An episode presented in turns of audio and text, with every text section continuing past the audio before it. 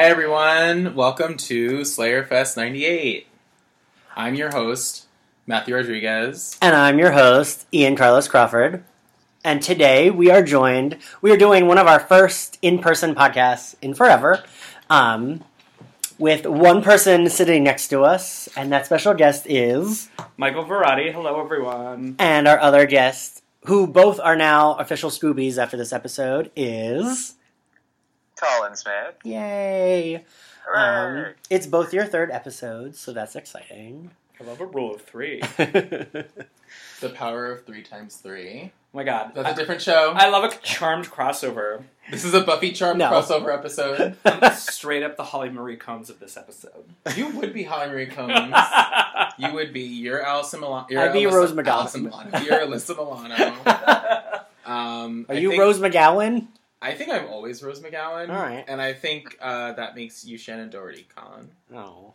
I've never watched the show, so... But I know she's crazy in real life, so... But she's powerful. But she's the only one who has, like, an active power, so it's cool. It's true. At yeah. the beginning, when they don't yet know how to fight demons, she's the only one who can actually do anything.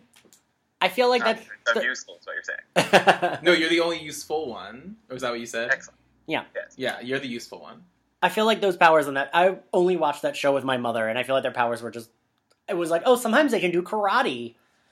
Alyssa Milano learned how to do karate because she didn't have an active power. Ugh. And over time, Holly Marie Combs' power evolved because scientifically what happened was that when she was freezing people, she was actually stopping their molecules, and over time her power evolved so that she could actually speed up molecules and make them explode. Wasn't she also a short-order, like, or sous chef at some, like, fancy restaurant? She was a chef, yeah. That to me is exciting. I love people who make food. Like the character was in the show? Yeah, she was. Yeah. Oh. Holly Marie Combs is not making us meals. Well, I don't know. Maybe that's what she and did pre-charge. And then she was Arya's mom in Pretty Little Liars. That's right. Anyway, today we are here to talk about um, the episode Doomed of Buffy Season four. Yay. Oh. And what a doozy. What a doozy. Um, Finally. So, I mean, obviously this is the episode right after we come back from Hush, and it... starts right after. I really like that it does that. Like, it starts right where it left off. Yeah, I they don't that. do that a lot on the show unless no. there is, like, a specific to be continued. I but feel like Season five is one of the only times where they do that, where they're not all be continued, but it's one right after the other. Right. Can I ask you something about the T V world, Michael? Sure. Would they continue filming into the next script, or would they actually come back a week later, same wardrobe, same blah, blah, blah, and then start shooting? Okay, I mean, normally when you do an arc of a season and you're doing writing, what would happen is these episodes would have been planned in advance, so that sequence where uh, Buffy and Riley are still seated on the bed was likely shot while they were shooting the previous week's episode. Okay. Mm-hmm. Uh, because you would want to maintain the continuity and the energy of the scene. Right. Uh, so... Yes, I mean, by the time you ever see an episode of television or an episode is shot... they are usually planned three or four episodes in advance. Okay. So for something like this, if they knew that it was a continuation of the previous week, how we would shoot it would literally, it would be that. So I guarantee that they shot this while they were shooting Hush. Because I always wonder how that works with contracts. Because then wouldn't that count as, like, I don't know. Like I, I always wondered that with, like, Netflix shows with contracts. Like, can they just film all at once and, like... They do. They like, do. For example, A Series of Unfortunate Events, which uh, is just about to drop the second season. They actually shot season two and three in tandem oh. because those kids are going to grow up and they wanted to catch them before that they makes... like showed visible signs of aging. That makes but sense. Um, those actors were all contracted anyway, so it's not like... They're not getting paid necessarily per episode. Of course, there's a per episode... Right, yeah. Right. Breakdown, yeah. But, you know, if you're Sarah Michelle Gellar and you're signed on to season four of Buffy... You're doing all twenty-two episodes anyway, because you're the title character, so of course. Right. Like, the only difference, like, and I don't know how this works, because I'm not really sure, like, at the time, you're talking, like, the late nineties, Mark Blucas in Hush was still a guest star. Yeah. Whereas in Doomed joins the regular cast at the opening credits. So there might have been, like, a wage differential there, but that's a question for him. I would have yeah. to try to yeah, so. Well, we'll tell you when we get Mark Blucas on the show. Yeah. Um, there's a small window to get him on. Yeah. But I do... So one thing I wanted to talk about with this scene was... We've talked about this, like, the build-up of the Buffy-Riley relationship in a lot of ways has been... one of season four's weak writing points. Like, yes. Their scenes are not well developed. Mm-hmm. But I actually feel like this scene is very emotional and yes. authentic. Like, right. it's one of the first times that I actually feel like they're talking to each other and not to just, like, two actors saying words. Yeah. All right, that's fair. Yeah. What do you think, Colin? Yeah, Colin. I agree with everything that has been said so far. I, I do really like this scene because, like you said, they actually, after not speaking and not addressing who or what they are, they kind of start breaking into it. But I hate that Riley just goes like, who are you? And then she's like, well, she makes her snide remark. And then it's like, what about you? And he's like, oh no, I can't tell you anything about myself. I, like, she so says Capricorn, cusp of Aquarius, because that makes me really happy because I'm Aquarius, cusp of Capricorn. Um, well, so. What's great is this pre-credits, though, actually gave us one of the most quoted lines of the series, even though it's not, in terms of the pantheon of the series, one of the most memorable episodes, because I see Slayer, comma, the, yeah. utilized yeah. more often than a lot of quotes in the show, and it came from this episode. It came from this before even the credits rolled, so... Yeah, yeah, um... I I love everything about their... I think it's, like you said, I think it's one of their best... Like, it was one of the few moments where I was actually totally buying them. Like, I right. did buy them. And I... I mean, I guess maybe that's the point, almost, where, like, oh, look, they work better once you can... They can both be their both true superhero self. Right. Then they can both, like... And their relationship does go from there. I mean, it goes weird places, but it goes. Um, and it's clearly started. Um... Well, in, in watching this episode, and I want us to talk about this a lot, I think that this episode is really good about the work that it takes to start a relationship or make a relationship work. Absolutely. And there are parts in this episode where where Sarah Michelle plays it like she doesn't want it to work out. Yeah. You know, like, there's many times where Buffy is saying, and Sarah's playing it in a way that it seems like by the end of the episode, they would give up, even though... From the credits, we know that Mark Blucas is now not, a regular, yeah. and that kind of gives it away in the way that the, the credits kind of don't help the arc of the plot. Sure. But um, it's about, like, all that work that it takes, and, and I think that, like, this opening scene does that so well. No, I agree, and I think that what's interesting, too, is that we've all... in the world of dating. I mean, obviously, like, when you discuss your, your dating life, we all want to kind of be the hero of every story. But the truth is, when you're out in the world of dating, sometimes you are the hero and sometimes you are the villain. Like, it's just, like, the world of, like, interacting with other people. And I think that if you've been dating long enough, which is a sad story, uh... there have been those relationships that you resist from the get-go because yeah. you have your own reasons, and it may have nothing to do with the other person. And um, I really think that Sarah Michelle Gellar sells that thing. Like, outside of being this supernatural character, outside of being this superhero, there's a reality to it that's very base, that we've all, like, living our lives, whether it's a romantic relationship, whether it's a friendship or wh- whatever, have been in a scenario where we kind of are trying to reject what's in front of us despite the reality of the situation. Yeah, I mean, and I I also really love... it. I mean, we'll probably get into this more, but I love that, like, the side plot is, like, this earthquake, the apocalypse. I love... And I, this was one of my favorite things about season one is when they do things that are, like, clearly like, hey, this is, like, a big sign the apocalypse is coming. And they do the earthquake, and Riley's very Riley about it. He's like, oh, this is my first earthquake. Oh, get in the, like, doorway. And he's like, that's awesome. This is my first one. And she's like, not mine, because the last time she fucking died, there was an earthquake. Right. Um, and I really, like, it brought me back to, like, the stuff I loved about the earlier seasons. Because, you know, as we've said before, they kind of cut out the whole prophecy, the whole, yeah. like, indicators of apocalypse. They kind of, like, get rid of that. Um, and I really like the throwback. Well, yeah, it's, I mean, not many episodes throw back to season one. Yeah. So this one doing it. And also, from, like, a writing perspective, like, they actually fit the A and B plot into the pre the pre-credits, which is pretty cool. Right. That is true, where, yeah. Yeah. Um...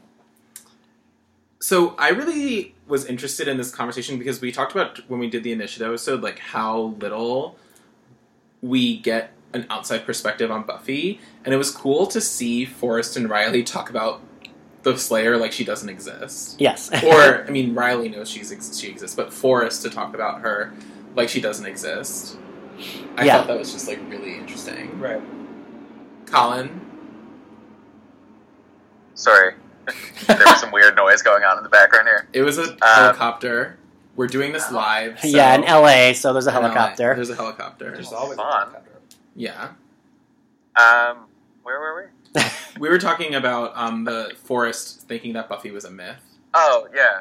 Um, yeah, I do like that he kind of relates it back that she's like this boogeyman character that obviously isn't real, like the Easter Bunny. And I don't think anywhere it says the Easter Bunny's real in Buffy, but later on we find out that Santa Claus is real, therefore I feel like the Easter Bunny is probably also real. Yeah. So it's, or it's being like, oh, she's obviously a mythical thing, and it's like everything mythical is real in this universe. You're right. I don't know I don't know if Anya comments I on this. Because like she comments on Santa Claus. Right. I feel like when she says Santa is real, she's saying that the Easter Bunny is not real. Or the Tooth Fairy. Yeah. I forget which one. Which is ironic, because Emma Caulfield was in uh, Darkness Falls, which is about the Tooth, Tooth Fairy. Fairy. So... Oh my gosh, watch Timer on Netflix. Hashtag watch Timer on Netflix. That's one of those movies I keep meaning to watch, and I've had like non-Buffy people be like, oh my god, Emma Caulfield from Buffy's in it, you'll love it, and I just keep forgetting. Oh, I just want to say shout out to Timer, because Timer predated the Black Mirror episode this season that is trying to be the same thing. Oh, really? It, it reminded me a lot of Timer when I watched it. Did you watch Black Mirror this season? I didn't. I'm I'm always behind on T V. Oh. The, the shocking truth of writing television is you don't get to... Yeah, very often. Well, yeah. I, I'm just now discovering that there's like a third season of Kimmy Schmidt. So there's a there's a there's an episode of Black Mirror this season where it's like two, it's like a computer program puts people together, mm-hmm. and like you have no say in it, and like people are fight are trying to resist like who they're paired with, even though the computer's telling them who they're best with. And oh. Which is very much like Timer. It's like The Good Place where they choose your soulmate for you. Yes. Yeah. Yeah. Yeah, it's like that. Um, so, Michael and I discussed this. So, after the earthquake, Buffy goes to see Giles, and we were discussing this before we recorded. That scene is really poorly dubbed, the whole scene with Buffy and Giles. Yes, it is. Like, distractingly bad. And, like, there are a lot of scenes that they do dubbing, but, like, also Giles sounds weird. Like, it feels like he has a cold, so maybe they raise the whatever up on it. There was a helicopter. And yeah, maybe it was a helicopter. Um, well, it's clear there are sound issues, because normally when you would record a scene like that, you would do, you know, both people's sides, and you would, like, quickly cut away to get their reaction shot, but you would mostly focus on the speaker. But there are scenes where Giles talking about the earthquake or whatever is looking at a book, and we're only seeing Buffy yeah. while Giles is talking, which tells me some audio corruption had to have happened with half of these short heads. Audio, because they only show Sarah Michelle Gellar's sides. And it's like... But it's also they didn't do an audio sound design on it, because he is in a totally different room than she is. Like, there's like this whole other sound... It's one of the... Well, you know what? I wonder... Because I think it's one of the first scenes that... Well, there's one, I think, in The Freshman, but it's one of the only scenes that, like, fully takes place in that little courtyard of his. Right. And I wonder if they tried something new and they were just like, oh, it failed and it was bad. Because there's not many scenes that take place in outside in of his court, house yeah. in that little courtyard. Um, I'm a big fan of Giles' bachelor pad. I don't think it gets enough love over the course of the series. It doesn't. I think it's... Well, because, I mean, it's kind of... Giles is someone who lives in his own little box, and the people come to visit him. Right. And first it's the library, and then his, his bachelor pad, and then eventually it's the magic box. Right. Um, and I think the bachelor pad is underused. But I like the bachelor pad because, I don't know, this is maybe terrible, but I just like to think of Giles as an active sexual adult living his best life. and, um, and for some reason, like, seasons four and five, before the magic box happens, I'm like, yes, Giles, you get your life. When it should not be just about teenagers. You get those single ladies of Sunnydale. You make your magic happen. When we reboot Buffy... Giles is gay and on Grindr, and his bachelor pad constantly has people coming and going. I want to be Giles in the gay Grindr remake. Gay Grindr remake. Gay Grindr remake. Next, we go to that little party scene where Willow sees Percy. Oh my god, I I love a good throwback. I did love the Percy callback. That girl that he was with is rude. Yeah, she looks like one of the potentials. She looks like one of the potentials. The Latina one. Yes, she does. Um, yeah, she was rude. Um, and I felt really bad for Willow, because like I feel like we've all been there where it's like, oh, you're feeling you're like feeling more adult, you're feeling confident, and then like someone from your past can like make you feel like garbage, and you're just like, oh. and like he called her a nerd, and she she like I love that she brings that up like a hundred times.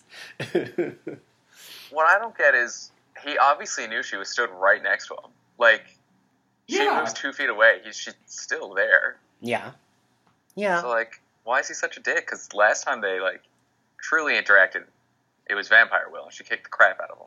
And then they, like, right? saved the high school together. Or like right, they up. were all in it together. Like, I'd be like, oh, funny story, me and me and this girl, Willow, actually saved everyone yeah. in Sunnydale from dying. We blew up our school because there was a demon. Like, like y'all would have been dead.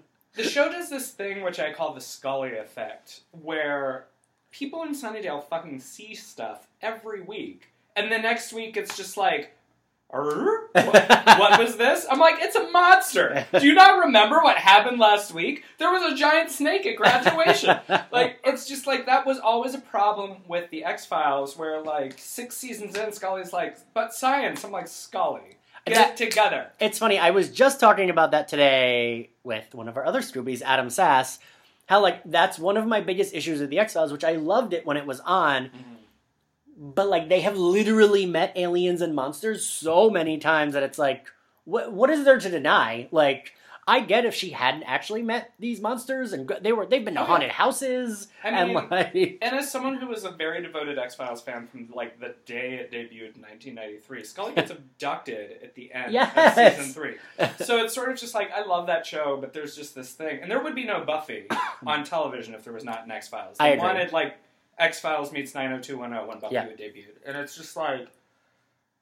It, there's a point where Scully just... It's like, yes, Scully, it's a monster. It's okay. Like, if I were Mulder, I'd be like, I can't speak to you anymore because... You're actively denying yeah. things. Right. Like, like... We cannot speak or work together because, like, you see a monster and then say, maybe it wasn't a monster. Like, but the true monster of the show is Mulder. I will maintain it. He brings her down to his oh, level. He does? Yeah. I'm not for these men ruining the lives of good women. Anyway, back to Buffy. So we're at the at the parties where we first see the demon who's trying to end yes. the world. I don't know if they really explain why he's at the frat party. Um, I he know just he needed the blood the, of a man. Yeah, he just needed the blood of a man. Any man? A, Any a man. man so he went to a crowded hot, uh, college. A shirtless frat. frat boy who's playing naked limbo. I know. I was like, ooh, look, we've all been there. Have we, Michael? I went to a Jesuit college that did not have frats. I wasn't in a frat, but I had a good time in college. I went to a state college and commuted, so... I went to college with a previous guest of yours. Oh, yeah, that's fair. Colin, naked limbo, frat parties, anything? Uh, I don't think I was ever at a frat party. I don't. We don't really have frats here. Oh, that's right, you're in Canada. I don't. Yeah, I don't speak for the rest of Canada, but there's no Greek system here in Saint John's, so hmm. there's no, like... In the utopian society known as Canada, they've outlawed frat parties. Good. Good. Good. Yeah. Ca- Canada is too much of a drain on our universal health care with all the murders. And fuck humans, off. So. Um, and then I feel bad for Willow because not only does she get called a nerd, but then she has to find the dead body. I mean, she's seen a lot of dead bodies. I, know, I don't know I why mean... she's freaking out. that, that... I had that written down when I was watching it. Like, she's witnessed a lot of death. In the past but wasn't years. His, like, chest open, kind of? Like, no, he open? was just cut and no, carved into. In and he, you know, that, that old thing. We've all seen people be carved yeah, into. Yeah, it's standard everyday Sunnydale. I don't know. But also, did she get in the bed and not realize he was there? Yes. That is what really gets me. Like, girl, how dark was it that you got into this bed and didn't realize there was another... cold human body in there waiting for you? It looked. They made it look as if she was, like... Like, she cuddled up next to it or something and just, like, didn't realize. um, but also, I still... why not just leave the party? What? Why doesn't she just leave the party? Right. She's all, she like, was feeling upset. upset, so she's like, oh, let me sleep in some rando's bed. What if they had come back? Yeah. I feel like that's, like, a recipe for disaster anyway. Um, but so... I... Go ahead. I was going to say, but I do love... When Buffy's interviewing her, and Buffy's like, was it a vampire? And, like, whispers... And Willow's like, no, there was so much blood, and they carved, and Percy called me a nerd, and Buffy's like, Percy called you a nerd? I know. Like, I love that. The most important part. It's the part they talk about the most. Like, that's a very, like, Whedon beat, I feel like. Right? Uh, one of the things um, that's very season four for me, I mean, Buffy in general, but very season four, is, like, right after Willow, like, discovers a dead body is when they go to, like, the funny scene between Xander and Spike. Which I do love. And Spike has the Hawaiian shirt on, and he, like, has that he's like, deep Don't voice, look at and me. You think that he's, like, about to attack Xander or something, but right. He's just wearing a Hawaiian shirt. Also, Xander looks good in a tank top, I'm not gonna lie. Yeah, but he's wearing, like, that... Terrible hat. That terrible hat. No, Xander's not... He puts it on once he puts on the jacket, but he's not wearing... He's just wearing the tank top at first. I don't... Maybe it's because I was wishing he was dead. Um, but also, Spike says a gay slur. Or, like, he calls him a bloody poof. Poof, yes. Yeah. Spike says it a couple of times throughout the series. Which is weird because it's later established, I think somewhere in season yes. seven, that Spike and Angel have, like, bumped ugly. Yes. Yeah. Well, actually, I think it's in season five of Angel. It is in season five of Angel. It's in Angel, It's yeah. not on Buffy. It's on Angel. Okay. He says, well, except for that one time. But and Matthew doesn't like it. I love maybe, it. Maybe, maybe it's, like, internalized biphobia. Oh. I feel like that sentence launched a thousand fanfics. Yeah. That my live journal self was here for. Round robin, who who do you think topped and bottomed Spike and Angel? Uh, Colin, you first. Uh, I would say Angel was the bottom. Ooh. I would say their verse, but I would say I would say Spike was the bottom. I would also say Spike is the bottom because when uh, Angel is Angelus, he's fucking ferocious. Yeah. And no, I, he was the bottom. I have seen it. Some ferocious bottoms in my day. From some, I actually said voracious because I combined the words ferocious and voracious. I'm in, I'm into it. Sure. Into, voracious. Yeah. um, but I'm actually going to agree with Colin and say Angel. So we're a split. Oh. All right. Actually, I'm going to step in and say Drusilla topped them both. Pegging oh, into the world of pegging. Oh, there's no doubt they, in my so, mind. So actually, when they say that they hooked up, they were both bottoming for Drusilla. Yeah, and or they like, were in a threesome with Drusilla, where she. Well, I imagine it's like the oh porn, God, I'm fanning myself. The porn pyramid, and like Drusilla and Darla are pegging them on either end, and then Spike and Angel are kissing. And I just wrote a fanfic that I'm into, or yeah, like an Eiffel no, Tower. They, but they like, never it's hooked like... up with Darla and Drusilla at the same time because. Oh my God! I think it, it's in an Angel episode. I think it's when they're. The Immortal is in it? Yeah, isn't that where they find out they did hook Darla up? Darla and Drusilla talk about how they, like, slept together with him, and Angel gets upset that they never got to do it. Oh. Well, I mean, maybe that's the thing, is that they were just, like, all sleeping with each other as they... But not, like... What roamed. Anne Rice move that all lesbians are, like... Uh, not all lesbians. Redo. What an Anne Rice move that all vampires are sexually fluid.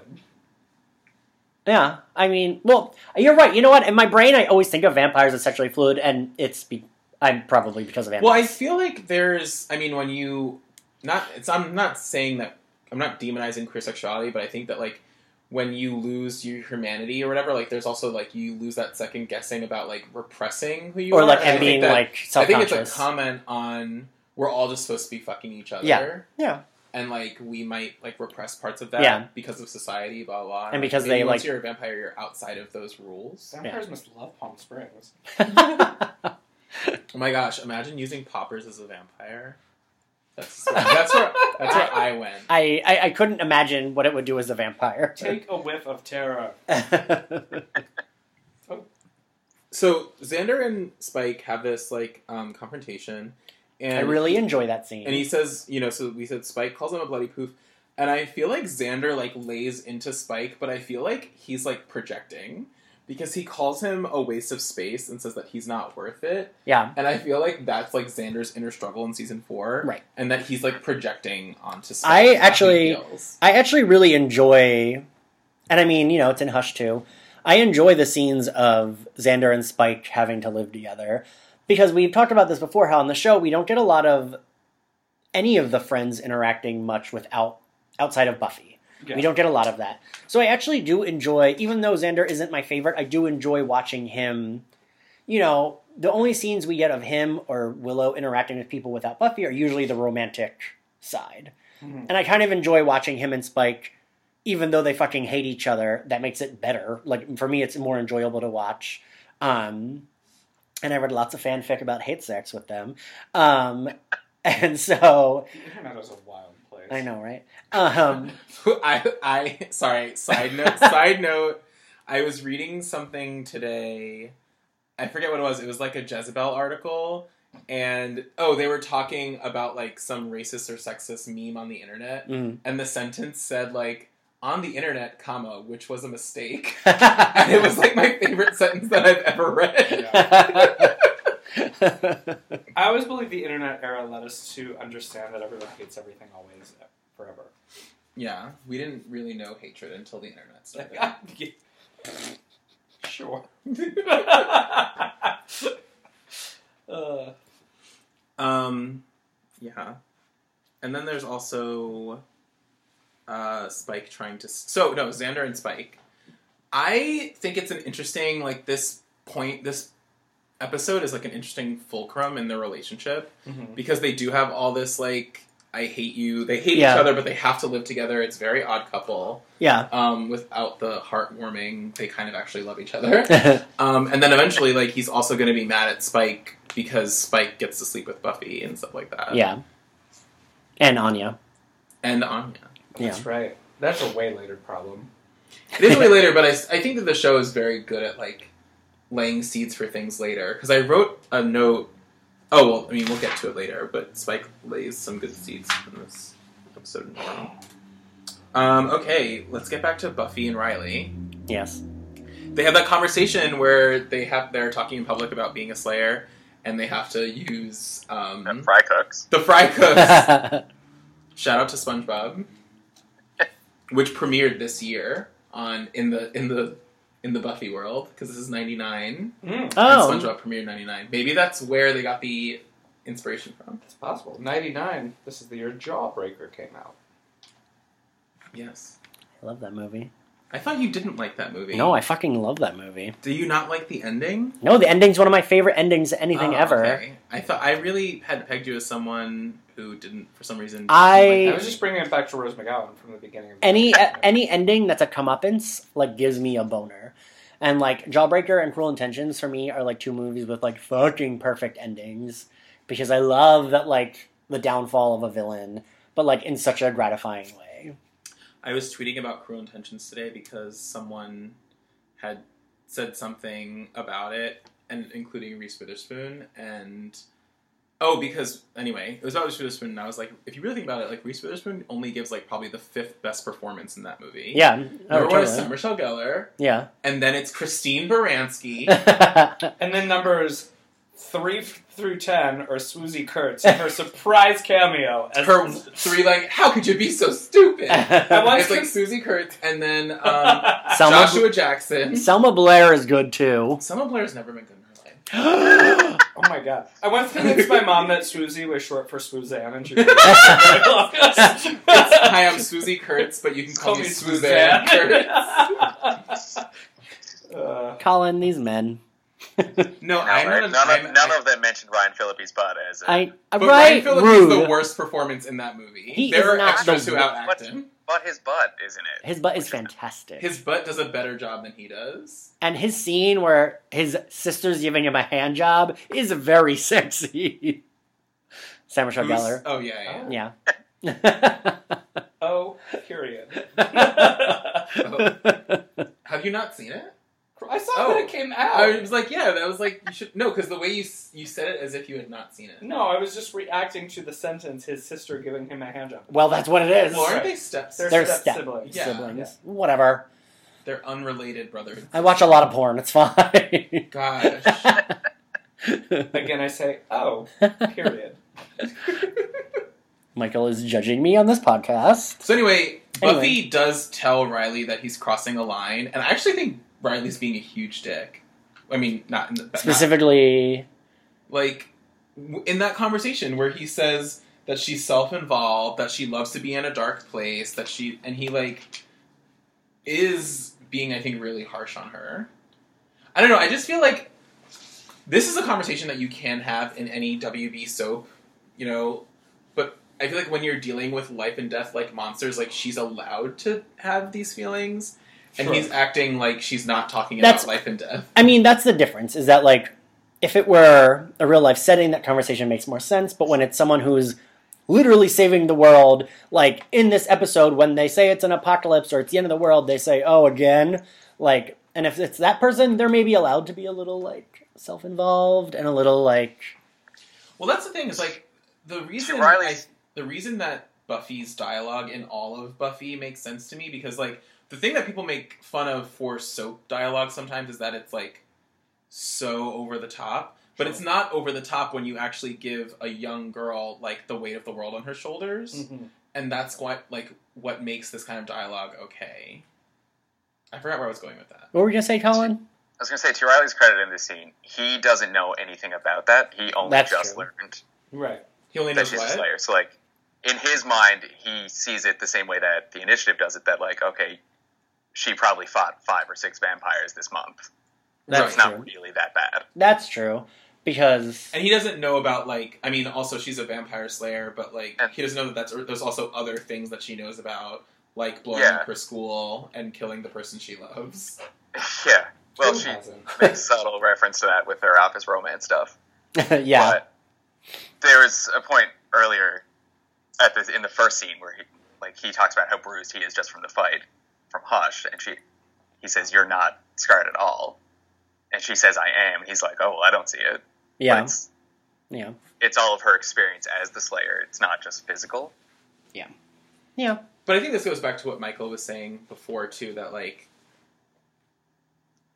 the way that, like, we construct roadblocks when there doesn't need to be. Sure. Like, I think Buffy oh, is yeah. doing it to ultimately protect herself. Yes. Mm-hmm. Oh, yeah. Because she and... doesn't, I mean, she, so she's saying it's for him, like, I'm trying not to get you hurt. But she's also doing it because, like, she has a mechanism where she's like, I'm going to get really hurt if something happens to him, yeah. or blah, blah, blah. Right. I mean, oh. and it's no secret, as a prior guest on the show, that of all of the men that Buffy dates on the show, I think that Riley is, in fact, her best boyfriend. Uh, I know yes! he, I, I know that he uh. may not be the best T V, but that's a different kind of conversation. Colin. uh, yeah, I'm not a Riley fan. You don't have to be a Riley fan. Because it, well, it, no, that's... That's not true. I enjoy Riley as a character. Right. I don't enjoy Riley with Buffy. No, but I, I mean, I get that. I think it's sort of like what happens when... What makes for good drama and makes for good television is not necessarily what is good for life. And I think of the men that no. she dates in the show, he is realistically the best person for her. But, like, he doesn't bring the drama that Angel does. And he right. doesn't bring the darkness that Spike does. Well, I, I think but, that... I think that's true. And I, and I think because there's no other relationship where... The show actually goes through the pains of saying what it takes for Buffy to let someone into her life. Right. Because when she's seventeen falling in love with Angel, like, it's just like a high school falling in love, no thoughts, right. no logic behind it. And to see Buffy be so rigorous about mm-hmm. allowing someone into her love life is actually really interesting. And I think part of it is, like, the reaction from Parker. Yeah. Like, how quickly she allowed Parker into her emotional world. And then how... Between Angel and Parker, we all would, I think, that situation kind of harden a little bit. Right. And we see that happen. Um, and she doesn't she doesn't ever have that with Spike because they never really get into a relationship. Yeah. No. I mean, like, archetypally speaking, like, if you were going from a classic literature angle, she is supposed to end up with Angel. Yes. But... Season eight. Angel would be a terrible person to end up in a relationship with. Right, because Buffy would die and Angel right. wouldn't. Yeah, I don't know. And, you know, of the three of them, uh, Riley didn't try and kill her or torture her friends or, I don't know, rape her. So right. there's that. You're like, well, I kind of like Riley because he's not a murderer or rapist. And therefore... Okay, but... the Okay, okay, wait. Wait, wait, wait. So by the rules of the show, this is the... I'm not someone who would defend this, but by the rules of the show... Spike was evil and trying not to be evil prior to the attempted rape. And we're supposed to buy that, like, a soul is a thing. Like, I'm a grumpy atheist, but, like, in the world in the world of the show, a soul is a thing, and if you don't have it, it makes you evil. Sure, you know who had a soul? Warren did. Okay, right. Oh, yeah, no, Warren's, Warren's a completely different subject. Well, right, and so you can be evil and have a soul, but not right. having one makes you evil. I'm just saying. It's the whole... Throughout Season three, Buffy makes it very clear that everything Angel did, well, Angelus did, from Innocence on, was not the same person. Yes. Right. Because of the lack of soul. I Therefore, make... once Spike gets a soul, everything he's done since becoming Spike as a vampire is yes. not the same person. Yes, that's that's my that's my only defense. In the world of the show, I think it makes sense. Yeah. I get how that doesn't make sense in a real world discussion about if no. you're discussing and real it, people. And from her friend's point of view, they never really. Yes. But with Angel them. and Angelus, it makes sense because there's a, a pure personality shift. But with yeah. Spike, Spike maintains the same attitudes, the same memories, the same yeah. personality. Yeah. Whereas when Angel becomes Angelus, he's got a totally different personality. So the problem with uh, Spike, the problem with Spike, both these boys have their fingers raised at me. No, but the problem with Spike, like being like a different person with a soul, is he's got like all the same feels, and of course he, he did it for Buffy. Character. But it's sort of like he did. Well, you know what's interesting, and this actually does tie back to this episode because right. later this is the episode where we find out that Spike's chip, he's allowed to hit demons. Right. I feel like the show never actually wrestles with like Spike's conscience under a chip. Right. Because he's not really a good person. And, and at one point, I think it's Willow, someone says, like, he's just basically an animal in a cage. Right. And he's not really a good person, even though he's fighting. It's just because I, like, I always keep in the back of my mind that Spike is only helping because he wants to hit things. Yeah. Right. And he's only allowed to hit demons. Wait, but he can't... Ha- is it shown, because I, I didn't do a full season revisit, can he attack Buffy or no with the chip in? He Not can in season six, six after she dies because she comes back wrong. But she's got demon blood as a Slayer, so she should be able to... Correct. Yeah. I, he can't hit he her... He should be able to. Yeah, but... he should be able to. Thank you, Colin. I appreciate the fact that we recognize there's a loophole issue here. Well... By the laws of you can hit non-humans. But I don't think I that... Guess, I guess that... the demon blood isn't enough in her to trigger it. Because right. but... it depends... Well, it depends what triggers... The chip, does the is the chip triggered by fully one hundred percent pure human blood, or is it triggered by a soul? Mm-hmm. Because demons and vampires wouldn't have a soul, and Buffy would. But Buffy brought back to life would still have a soul. Do you know that? Are you a soulologist? She's still considered human. Is she? I mean, I think... She's, she's a zombie. One thing, I speaking of Spike and world building... I do like the scene with him and Willow and Xander because it's the it's the one where he tells them, like, you're Buffy's groupies and she'd be better without you. He's not wrong at this point in the show, though. I no, mean, Willow, he's not wrong. Yeah, Willow eventually surpasses Buffy, I think, in terms of power. But yeah. Yeah. that happens a long time later. Were you going to say something, Colin? No, I was just agreeing with you that it's it kind of foreshadows the whole Yoko Factor episode. Which they do to the... At the season's credit, do kind of like consistently lay the groundwork for all of those insecurities. They do. I mean, I mean, oh, yeah.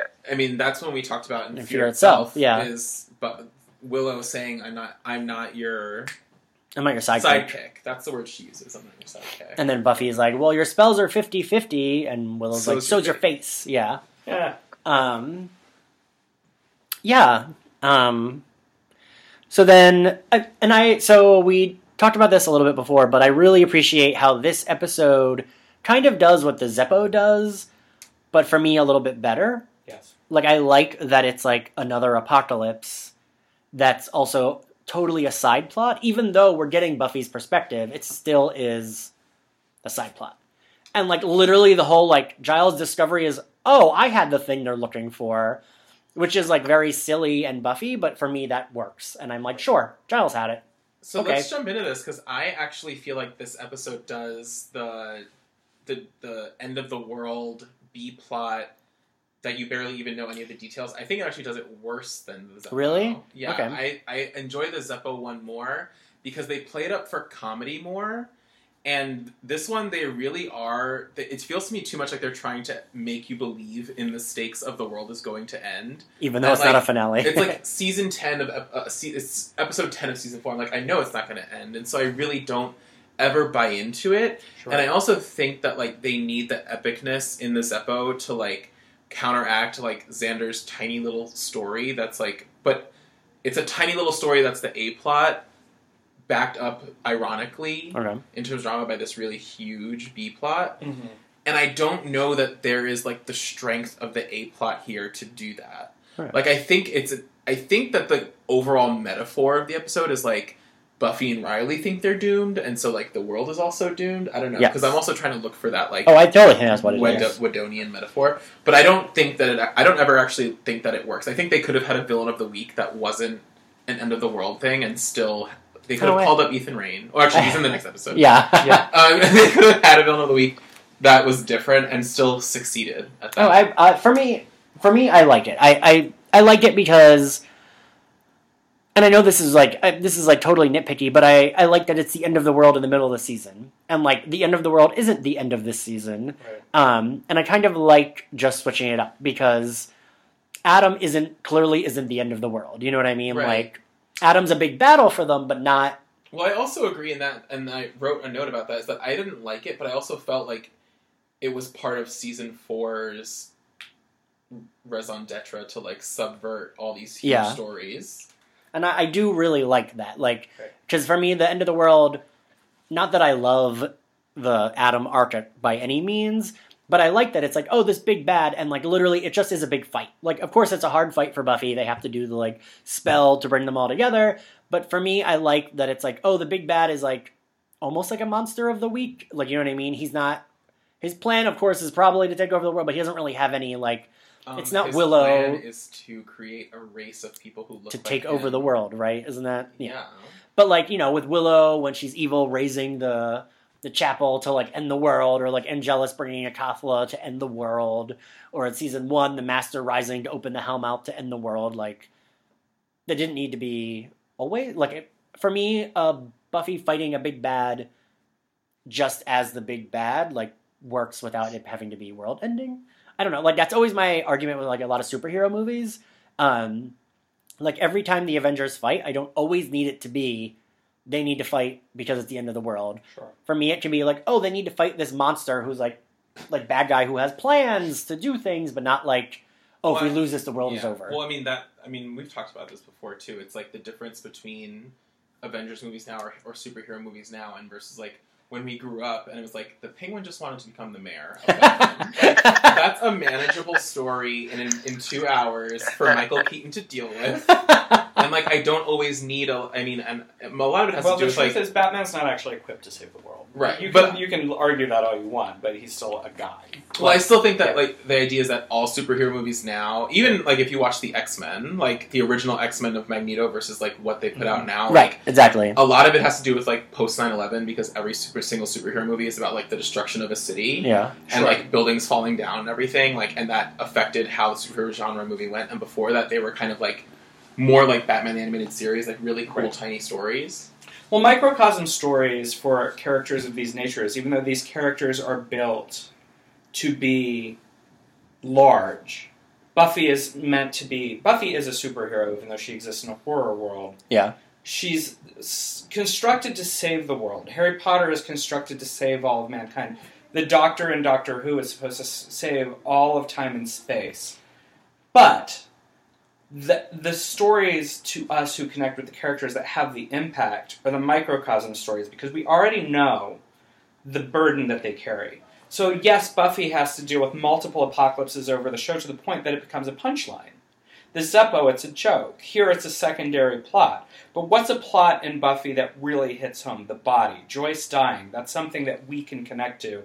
Because despite the fact that she has the ability to save the world, she can't, she can't save her mom.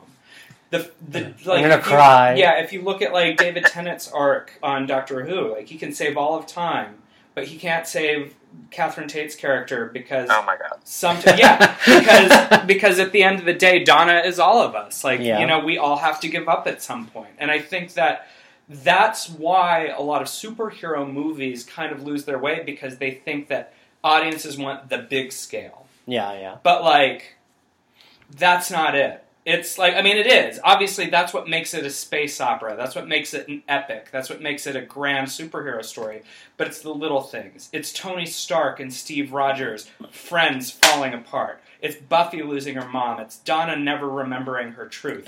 It's, you know, it's it's these little things. It's the fact that, you know, Kylo Ren has to kill Han Solo. It's that. It, those are the things that make us believe that there are real stakes, because at the end of the day, the world is such a big idea we can't wrap our mind around it. I mean, you for me, you just gave me everything I need for that I use in defense of Iron Man three. Right. For me, that's why I really like that Iron Man movie, because it literally is about like his company being like mm-hmm. his house is blown up. Like there's no like end of the world, but it's like affecting his world. Right. And I really like that kind of story. Me too. Um, I never yeah. saw Iron Man three. I heard it was about Christmas. I love a good Christmas movie. It gets Iron Man three gets shit on a lot, and I don't know why, because I think it's actually no shit on Iron Man two. I think Iron Man two is fine. Like I think it's very fine, but I think Iron Man three is really good. Anyway, getting back to um, what's that, Buffy? What's that, Buffy? Is it Buffy? Who is this? Who is this on Skype? Colin, is that you? um, so. so yeah, I mean, we have the final fight scene uh, with the three demons. Wait, wait, no, no, no. We skipped Spike trying to hang himself. We did skip Spike trying to dust himself. Dust himself, right. And Xander's concerned that he was going to dust his shirt. Yeah. It's a beautiful shirt. I do like that whole thing. I like Spike having to wear Xander's silly clothes. Um, and I like... And, you know, Willow always has... And we've talked, we've talked about this before. Willow's oddly always... Even though she's the one that's been kidnapped the most by Spike, she's kind of always treated Spike like a human. Like, Xander's more worried about his shirt, but doesn't give a shit if Spike dusts himself. But Willow's like, no, we can't let him do that. Like, right, yeah. And for me, that's, like, what I love about Willow. Even though, like, she, even more so than Xander, has every right to be like, fuck him, let him do, like, let him kill himself, whatever. He tried to bite me a million fucking times. Um... But yeah, I really like that Willow's the one that's like, no, we can't. Right. Because isn't that why they end up bringing him, just because of that? Right. Yeah. Yeah. I um, think it um, it contributes to something that Buffy does more, and like in Angel, it's a lot more shown that it's not black and white, like yes. good and evil. That even though Spike is still technically evil, he's harmless now to them. So Willow doesn't see him as a threat. So she's like, we can't just kill him. He's yeah. He's harmless. I mean, I do I do always say I think that's the one thing Angel did one hundred percent do better, is, like, make it not so black and white. Yeah. Um, and then so, so I was looking at the wiki, and it said that, which I, did anyone else notice this? When they go to the school to stop the demons, that you see the Amy Madison statue, cheerleader yes. statue? Yes. But they don't actually, like, show that she's still alive, just, like, staring at dead Mayor. I, I feel like I I, didn't, I missed that. No, I, I've seen it. I saw it. Do they like? Yeah, it's just like in the background. I was like, do they pick it up? Like, I don't even. No, it's there. It's recognizable, but they don't pay attention to it. Hmm. Yeah, I didn't know it was there. Hmm. Hmm. Um, also, talk about when Giles tells them that they're going to open up the Hellmouth. He then pauses and is like, "The one in the library." Like, I know there's other Hellmouths, but. All of these demons are in Sunnydale, so I don't think they're, like, hopping on a flight to Cleveland. Right. Is Cleveland the only other established one, or do we know there's one elsewhere? I mean, we know there's more than one, but Cleveland's the only other named one. I think so. I think Cleveland's the only other one in the U S. That's the only one dropped in the show. I think in the comics they talk about other ones. Yeah, right. I think. I can't remember. Um, I assume there's one in Rome. Right, yeah. Under the Vatican. I'm calling you out. Here on this podcast, you heard it first. Michael Verratti, T V writer, calls out. Hope. Wouldn't be the first time. um, also, I mean, I mentioned this already, but I love Giles saying it's the end of the world and everyone being like, again. Like I like. That was one of the quotes on the Buffy D V D case when you bought it for this season. Right. I had quotes from all the episodes. That was one of the quotes on the D V D case. Um, and like, like I said, for me, I like that it's like, Giles is looking, and he's like, oh, I have this. And then the demons are there, then they beat him up, and they take it. For me, that works. Like, right. That just all works for me, because I don't quite care, but I like that they're mixing it up and having the end of the world happen ten episodes in. Right. Um, that, That's well, also that not the thing. first time Giles has done that. Right. Didn't yeah. he have the Orb of Thescula just as a paperweight? Yes. Yes. Because Giles, or... Yeah, because Angelus broke Jenny's... And then Giles yeah, had one. Like, oh, I have this one lying around. Don't yeah, worry. As a paperweight. Yeah. It also isn't the only time that like Giles or someone has been like secretly the person who they're going after. It's like a very classic plot yeah. right, thing, and it's nice that they can cut it in, if that they can fit it in, even though it's like the B plot, and there's yeah. only like there's only really like three scenes that establish what the demons are trying to do. Right. I have to say, these demons feel more vicious, which I guess works because we just had Hush, which is, like, for me, the most horror-y demons. And then these demons seem, like, pretty brutal compared to other demons on Buffy. I also want to say the reason I like the plot more in the Zeppos because the Sisterhood of Jay, and they are badass howling women demons. And they are here to tell Sunnydale that time's up. Here for it. I don't know that it's time's up, more like we're going to end the world. Because time's up. Well, right, speaking, of, speaking of timely things, though, in Hush, featuring Doug Jones, who was just in Academy Award-nominated motion I picture. I know. The Shape of Water. And this An is where I th- film. And he and he's in like two other Buffy episodes. I know, this is where I just throw a smoke bomb down and run out of the book. Listen, bitch, I knew that. No, it's my it's my Robin exit. um, so then we get the fight. We get Spike learning that he can fight. Um, I appreciate that. Yeah. I well, like him I mean, being excited. I appreciate excited. that. It is a huge moment in Buffy history. Well, no, I mean, I like the moment. I think it's a good moment. Like, I like him, like... Well, because you can see he's kind of like, I guess I just have to sit here and take this beating. Yeah. Because there is nothing I can do. Right. But I feel like he's into it. Oh. Me yeah. bottoming. He's taking that, he's taking that beating forward. Oh, my God. We are on a live podcast. There are children who listen to this podcast. Are there? No. Colin, I'm so sorry. No, I listen to your podcast. Colin is a pure soul. Do Colin, not say his Colin is very pure. I'm not. I'm darkness itself. um, I also love Spike throwing the demon into the hole thinking he's helping. Yeah. I'm helping. Also, that... it's the they never really do a good job. I mean, in Season seven they do, but, like, it doesn't make sense. Season seven as opposed to, like, literally she goes in the Hellmouth in this episode, and it doesn't, like... It's just, like, a giant hole that doesn't end. I don't I mean, she could be going into that cavern cavern or something. Right. But the way we saw it in Season seven was you kind of had to go down some steps and, like... Yeah. Well, she could be going in not through the steps part. She could just be going into a random hole that leads into the cavern. Ugh. Rock and roll. There's several ways to access a cavern. There's several ways to access a hole. Well, if there's one thing you've learned on this trip... Oh. But also when Spike... It is a really nice moment because when Spike gets hit with... falling debris from the ceiling, Xander's the one who comes in to help him. Yeah. Yeah. And she and you can admit Xander has a nice moment. I know. Remember when Xander had two eyes? Ha Michael! Your response to everything. You're like, this is foreshadowing when Xander loses a fucking eye. Yeah. And then every time we bring up Xander, just like, this is foreshadowing when he's blind as a fucking cat. Xander deserves everything that happens to him over the course of the show. Well, I do like at the end that we get, anyway. That we get, and no one disputed that though. that, that we get Buffy and Riley reconciling, and I think we've talked about this before, but I think the balls poster in Riley's room is yeah. my favorite prop in Buffy history. I just appreciate that at this moment. I didn't even notice that. There's a pun coming.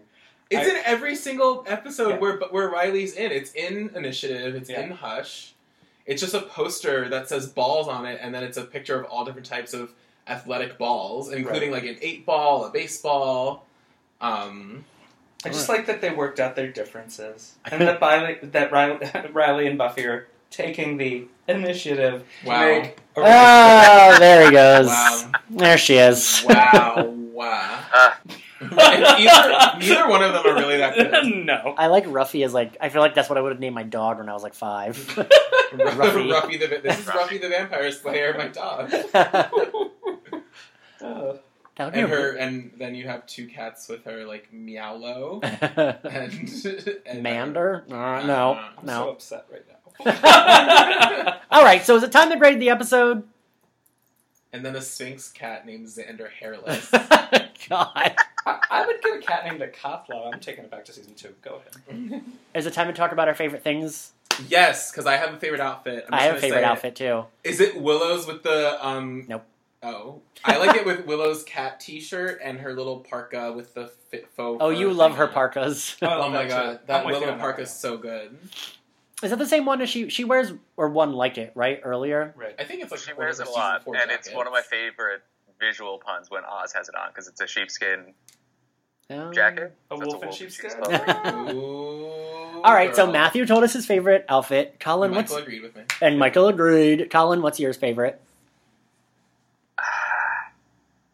I I like seeing Spike not in his goth outfit. Right. However, I will give this to Riley. He looked really good in this episode. You're damn right. Like, and particularly in his commando outfit. He I, always like looks well, in the fight he when looks, he's playing paintball. He always kind of looks like a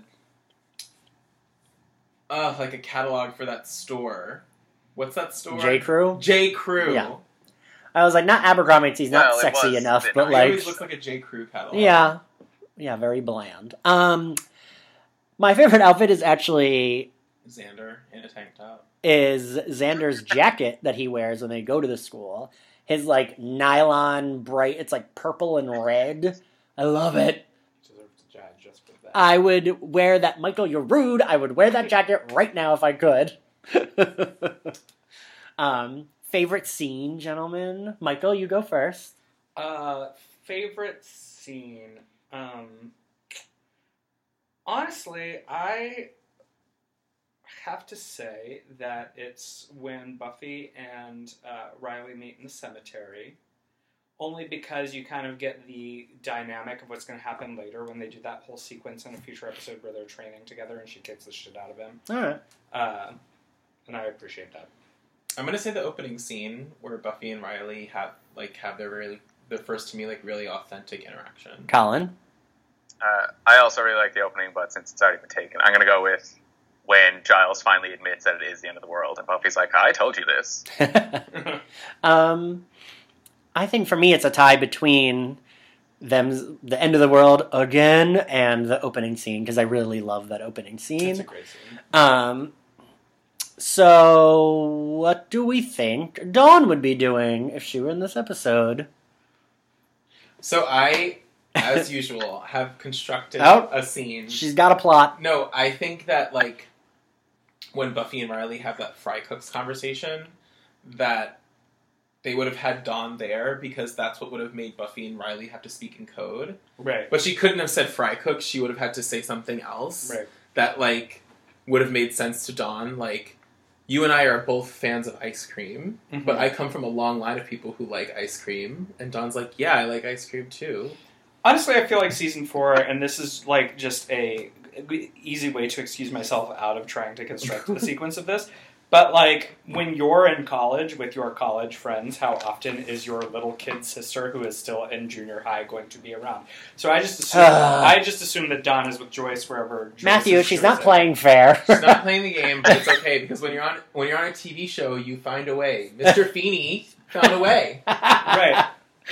Mister Feeney was also the voice of the car in Knight Rider. And all that's right. all I have to contribute to this. Don't try to you know swerve. What, you know what Dawn was doing? She was wishing Xander was dead. she, she was not. She had a crush on him. Colin? On him. Although maybe because he wasn't noticing her now that he was with Anya. Oh, true. True. Colin, what do you think? What do you think? Uh, Dawn secretly followed them to the school because she wanted to see what the burnt-out school looked like. Mm. And they had to save and her then, from the... Yeah. Oh! Oh my god, wait, Colin, I'm going to build on that. This is good. Okay. Dawn follows them to the school, and Spike learns that he can defend demons because he wants to defend Dawn. Oh, yeah. Okay, that's adorable. Great, that's my answer. Okay. Yeah. Um, all right, everyone, grade. Good answer. Michael? A to F, what do you grade the episode? In terms of episodes, I would say this is probably a C plus. Ooh. Because harsh. It does not necessarily have the strong A plot, B plot.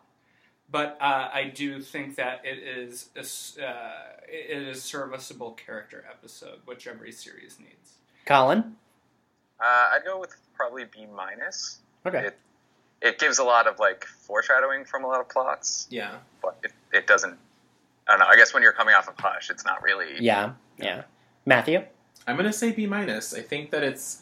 It has a lot of strengths in its own right, and it's obvious. It's actually, the more you look at it, a very pivotal Buffy episode for the whole series. A lot of things happen. Sure. But its end-of-the-world plot is too too thin for me. Well, I spent most of the time saying I liked it. I'm giving it a B minus as well.